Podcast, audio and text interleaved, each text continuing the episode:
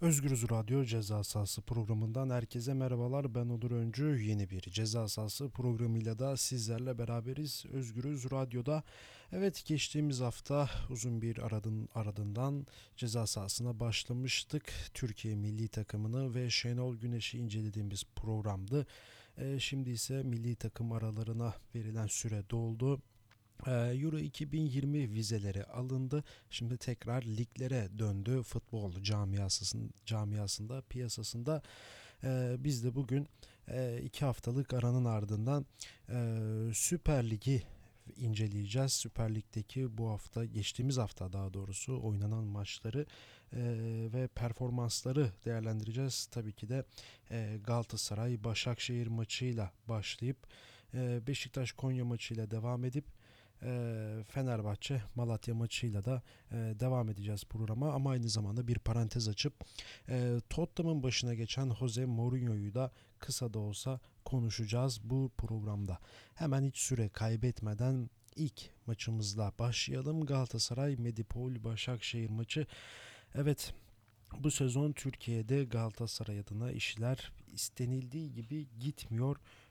Çünkü e, takımda ciddi bir sakatlık problemi var. E, biliyorsunuz geçtiğimiz yaz döneminde uzun uğraşlar sonucunda e, takıma katılan Radamel Falcao, Kolombiyalı yıldız e, bir sakatlık geçiriyor ve Galatasaray'ın ileri ucundaki en etkili ismi olarak tabir ediliyor ama e, bu sezon geldiğinden beri çıktığı 4 maçta sadece bir gol atabilmişti ve eleştirilerin odağı olmuştu. Ama şöyle bir ayrıntı da var. Top bir türlü ona e, gelmiyor. Gelse aslında ne kadar yetenekli bir santrafor olduğunu da e, net bir şekilde kanıtlayabilir, gösterebilir. Ama bu sezon e, ciddi sakatlıklarla boğuşuyor Galatasaray. Mesela Falcao'nun yediği olan Romanyalı Andone de e, sakatlandı. E, ve bir anda Galatasaray santraforsuz kaldı. E, bununla da bitmiyor. Takımda sakatlıklar çok biliyorsunuz. Milli arada e, Galatasaray'ın stoperi Luyendama e, sakatlandı ve sezonu kapattığı açıklandı.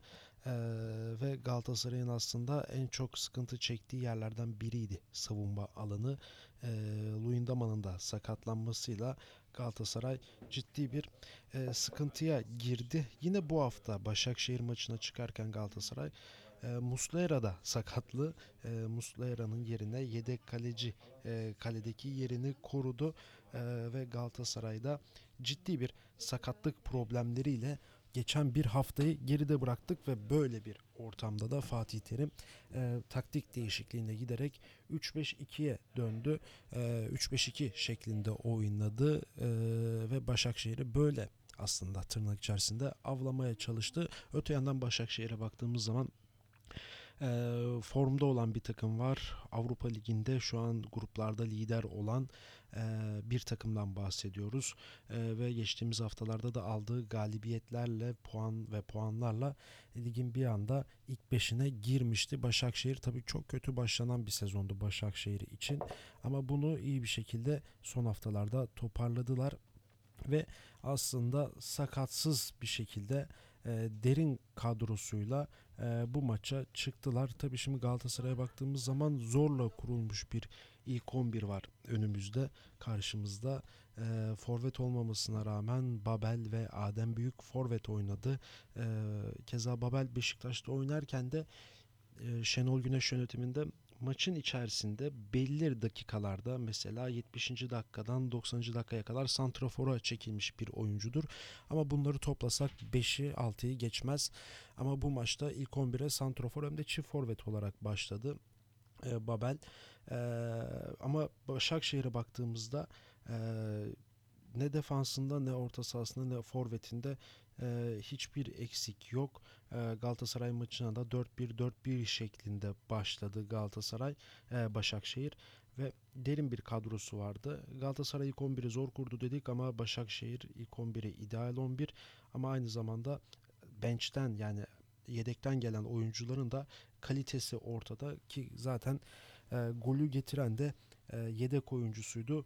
Gulturbar sendi e, Başakşehir'e. Tabi Galatasaray evinde 41 maç sonra kaybetti. E, eleştirilerin o da Fatih Terim ve herkesin sorduğu tek bir sorun var. Neden bu takıma iyi bir transfer yapılmadı? Ne kadar Falcao, Enzonzi, e, Michel Seri gelse bile e, herkesin eleştirisi buydu e, ve puan kaybı olduğu Galatasaray için Başakşehir için ise zorlu bir deplasmandan alınan 3 puan Başakşehir'in ileriki haftalardaki umudunu da gitgide yükseltti diyoruz. Ve buradan Beşiktaş'a geçiyoruz. Beşiktaş'a ayrı bir parantez açarak geçeceğiz. E, ligin ilk hafta haftasında çok kötü bir performans sergiledi Beşiktaş. E, küme düşme potasının bir tık üstündeydi. 6 hafta önce 12. hafta geride kalan Süper Lig'de. Ama bu önümüzdeki son 6 haftaya baktığımız zaman şu an lider pozisyonda. Bu son 6 haftayı incelersek e, puan ve puanları incelersek Beşiktaş lider durumda. Bu son 6 haftada ne olduysa 5 galibiyet 1 beraberlik aldı ve kalesinde sadece ve sadece 1 gol yedi ki bir e, istatistik daha verecek olursak ilk 6 hafta 12 gol yiyen bir Beşiktaş vardı. Son 6 hafta ise sadece 1 gol yedi. 65 şutun biri sadece kaleye girdi. Tabi bunda da Beşiktaş'ın Alman file bekçisi Loris Karius'un da e, e, ayrı bir parantez açmak gerekiyor. Başarısındaki başarıdaki en büyük e, kişilerden biriydi Beşiktaş'ın. Ee, ilk 6 hafta dediğimiz gibi eleştirildi Beşiktaş bayağı. Abdullah Avcı özellikle çok eleştirildi. Ama şöyle bir sıkıntı vardı. Evet Beşiktaş istenilen yerlere istenilen transferleri yapamamıştı. Formsuz bir Diaby almıştı. Hiç oynamayan Enkondu'yu almıştı.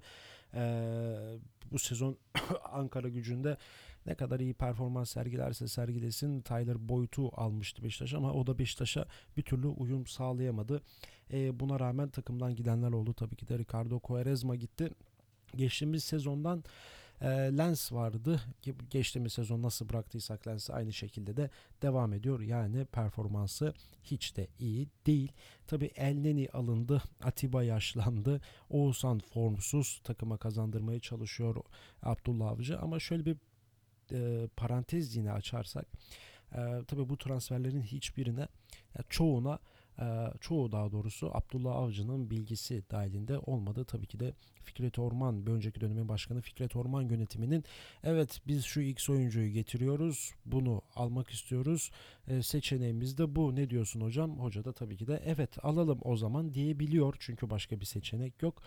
E, ama Abdullah Avcı bu ekibi toparladı.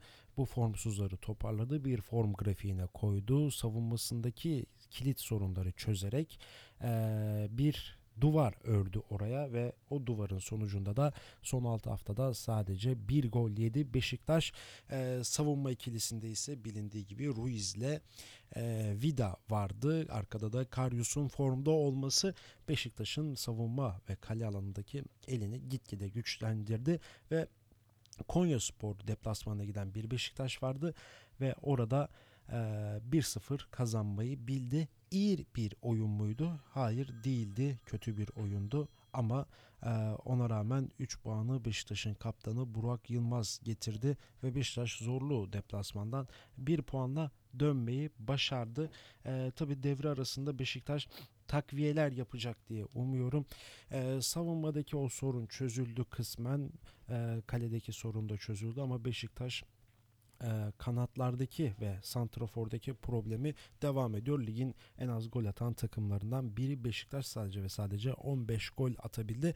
E, Burak Yılmaz'ın tek başına olması, alternatifi Umut Nayır'ın olması e, Beşiktaş'ın elini sıkan durumlar e, ve bir santraforla bir kanat oyuncusuyla e, bu iş kolay bir şekilde çözülecek. Tabi kanatlarda Diaby, Tyler Boyd, Lens ki gerektiği yerde Caner Erkin de ileri uçta kanatta oynayabiliyor ama oraya bir tane sağlam santro şey kanat oyuncusu alındığı zaman e, Beşiktaş bu sezon bayağı üst sıralara hatta şampiyonluk şampiyon olabilecek bir kapasiteye de erişebilir ki zaten bu performansını devam ettirirse büyük olasılıkla da şampiyon olacak gibi de gözüküyor. Evet buradan hemen Fenerbahçe'ye geçelim. Fenerbahçe'nin durumuna bakalım. Fenerbahçe Yeni Malatya'ya gitti. Malatya'ya gitti. Yeni Malatya Spor'la 0-0'lık beraberlikle bitirdi. Tabii Fenerbahçe'de de ciddi sakatlık programı var, pro, problemi vardı. Vedat Muriç Kosovalı Yıldız sakatlandı. E, Mevlüt sıkıntıdaydı, sakattı. E, ve onların yerine oynayabilecek bir oyuncu olan e, Max Cruz Alman 10 numara aslında bazen forvette oynayabiliyor.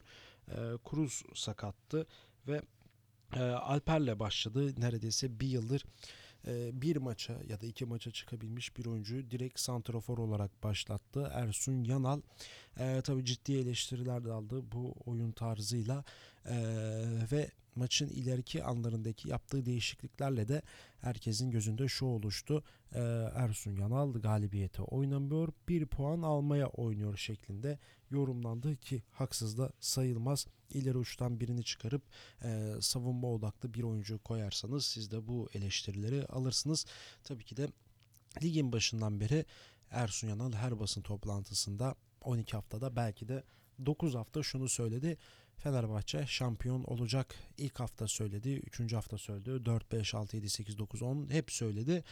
Ee, ama nasıl şampiyon olacak? Şimdi biraz realite, gerçekçi bir şekilde konuşabilirsek, e, tarafsız bir şekilde bakabilirsek, e, kaliteli kadro ama kötü yönetilen bir kadro aynı zamanda. E, bu her mağlubiyet, beraberlik ve galibiyetten sonra çıkıp ligin başında bir şampiyon olacak de, olacağız demekle e, pek olmuyor. Burası Türkiye Süper Ligi çünkü her şey o kadar kolay bir şekilde e, gerçekleşmiyor. Tabi gerçeklerden bağımsız bir şekilde olmamak lazım diyebiliriz. Ee, ve Fenerbahçe'ye dönecek olursak e, dediğimiz gibi kaliteli bir kadrosu var. E, iş ki bunu değerlendirebilmekte. Evet şimdi biraz puan durumuna bakacak olursak çok enteresan bir lig geçiliyor, geçiriliyor bu sezon. E, Birinci sırada Sivas Spor var 24 puanla. İkinci sırada Trabzonspor. Üçüncü sırada Başakşehir 22'şer puanla. Dördüncü sırada Fenerbahçe ve beşinci sırada Beşiktaş'ın 21. Altıncı Malatya 7. Alanya 8. Galatasaray 19 puan. 9. Göztepe 16 puan, 10. Gaziantep Futbol Kulübü 15 puan, 11. Denizli, 12. Çaykur Rize 14 puan, 13. Gençler Birliği 14. Konya 13 puan. Yani Bugün 13. Gençler Birliği takımı ligin 12. haftasında şampiyonda sadece liderliğe 11 puan geride. Yani 4 maç üst üste kazanan bu sezon e, hemen kendini ilk 3'te bulabilecek bir pozisyonda bulabiliyor alt sıralardan. Tabi toparlanmış bir Beşiktaş var. 6 hafta önce ligin alt sıralarında yer alıyordu. Şimdi Beşiktaş ilk 5'e girdi. Sadece averaj sıkıntısından kaynaklı ilk 4'tedir Fenerbahçe üstte. Çünkü 15 gol atıp 13 gol yemiş. Son 6 hafta ne kadar bir gol yetse bile e, gol yollarında ciddi problem yaşayan bir Beşiktaş var. Ee, zaten az önce de değinmiştik. Heyecanlı ve ilginç bir lig oluyor diyoruz ve buradan hemen kısa da olsa bir Jose Mourinho'ya değinmek istiyoruz. Portekizli teknik direktör, teknik adam Jose Mourinho ee, İngiltere'de spor programı yorumculuğu yapıyordu bu sezon Premier Lig'de lig başlarken ve ıı, Tottenham'da alınan kötü sonuçlar sonucunda e, Arjantinli teknik direktör Pochettino 5,5 yıllık Tottenham macerasına son verildi ve Pochettino takımdan gönderildi. Yerine ise en güçlü adaylardan biri olan Jose Mourinho getirildi. İngiltere Premier Ligi'ni iyi bilen daha önce Chelsea ile burada şampiyonluklar yaşamış. Manchester United'la bir buçuk yıllık bir macera yaşamış. Ee, bir teknik adam ee, ve bu sezon Londra'da Chelsea'nin rakiplerinden ezeli rakiplerinden biri olan Tottenham'a geçti. E, Tottenham'a geçmeyi istiyordum dedi. Çünkü çok gerek çok kaliteli iyi bir kadrosu var. E, ve bu kadronun başında ben olmalıydım dedi Jose Mourinho. E, ve ilk maçında da değişik bir ilk 11 ile çıkıp e, West Ham'ı deplasmanda 3-2 yenmeyi de başardı. E, Tottenham takımı e, bu sezon İngiltere'de ilginç. Geçen sezon Şampiyonlar Ligi'nin finalisti olan bir Tottenham bu sezon kötü bir performans sergiliyor. Ligin 14. sırasında ama şöyle bir sıkıntı durum var. 12. sırasında pardon. Haftaya Tottenham bir iki maç üst üste kazanırsa Tottenham kendini ilk 5'te bulabilecek bir e, duruma gelecektir. Tabi burada e, Jose Mourinho'nun her zaman şöyle bir etkisi var. Jose Mourinho ilk haftalarda her zaman ilk gittiği takımlarda son derece başarılı olmuş bir teknik direktördür. Tabi bundan 7-8 ee, yıl önce dünyanın en iyi futbol oynatan en iyi teknik direktör olarak görülüyordu. Tabii bu 7-8 yıllık modern futbolun döneminde ise e, bu duruma İspanyol Pep Guardio- Guardiola geçti. E, Jurgen Klopp geçti.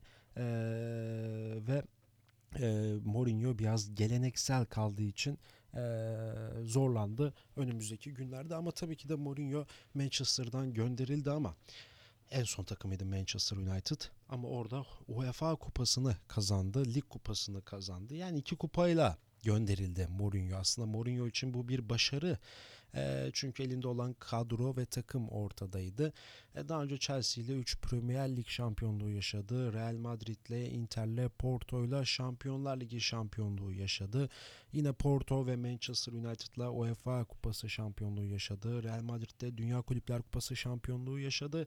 Süper kupalar kazandı. Lig kupaları, kral kupaları derken e, Mourinho kendini ispatlamış bir teknik direktör, bir menajer olarak Tottenham'ın başına geçti. Tabi çenesini az bir şey tutarsa, oraya buraya sataşmazsa e, Premier Lig'deki dengeleri çok ciddi bir şekilde değiştirebilecek bir teknik direktör E, ve artık Premier Lig'de bu sezon garip bir lig olmaya devam edecek diyoruz.